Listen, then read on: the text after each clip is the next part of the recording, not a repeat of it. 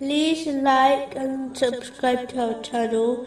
Leave your questions and feedback in the comments section. Enjoy the video.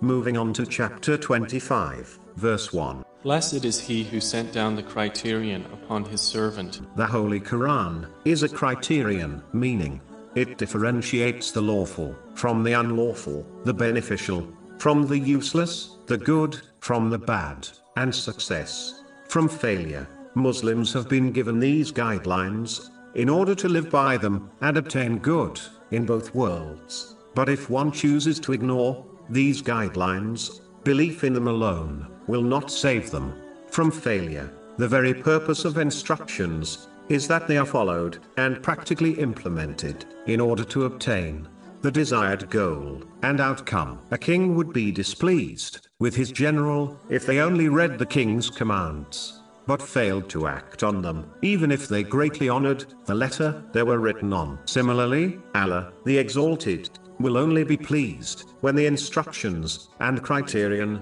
given in the Holy Quran are acted on, not just honored through one's words. This verse also indicates the highest rank a person can reach, which is a sincere servant of Allah, the Exalted.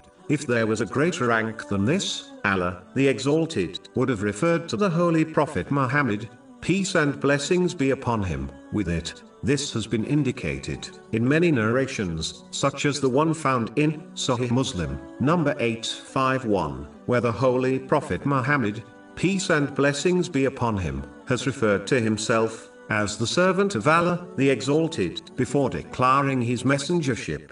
This is a clear lesson to all Muslims that if they desire ultimate success and the highest ranks in both worlds, they must become true servants of Allah, the Exalted. This is only achieved by following in the footsteps of the greatest servant of Allah, the Exalted, namely, the Holy Prophet Muhammad, peace and blessings be upon him. Servanthood is not possible to achieve any other way.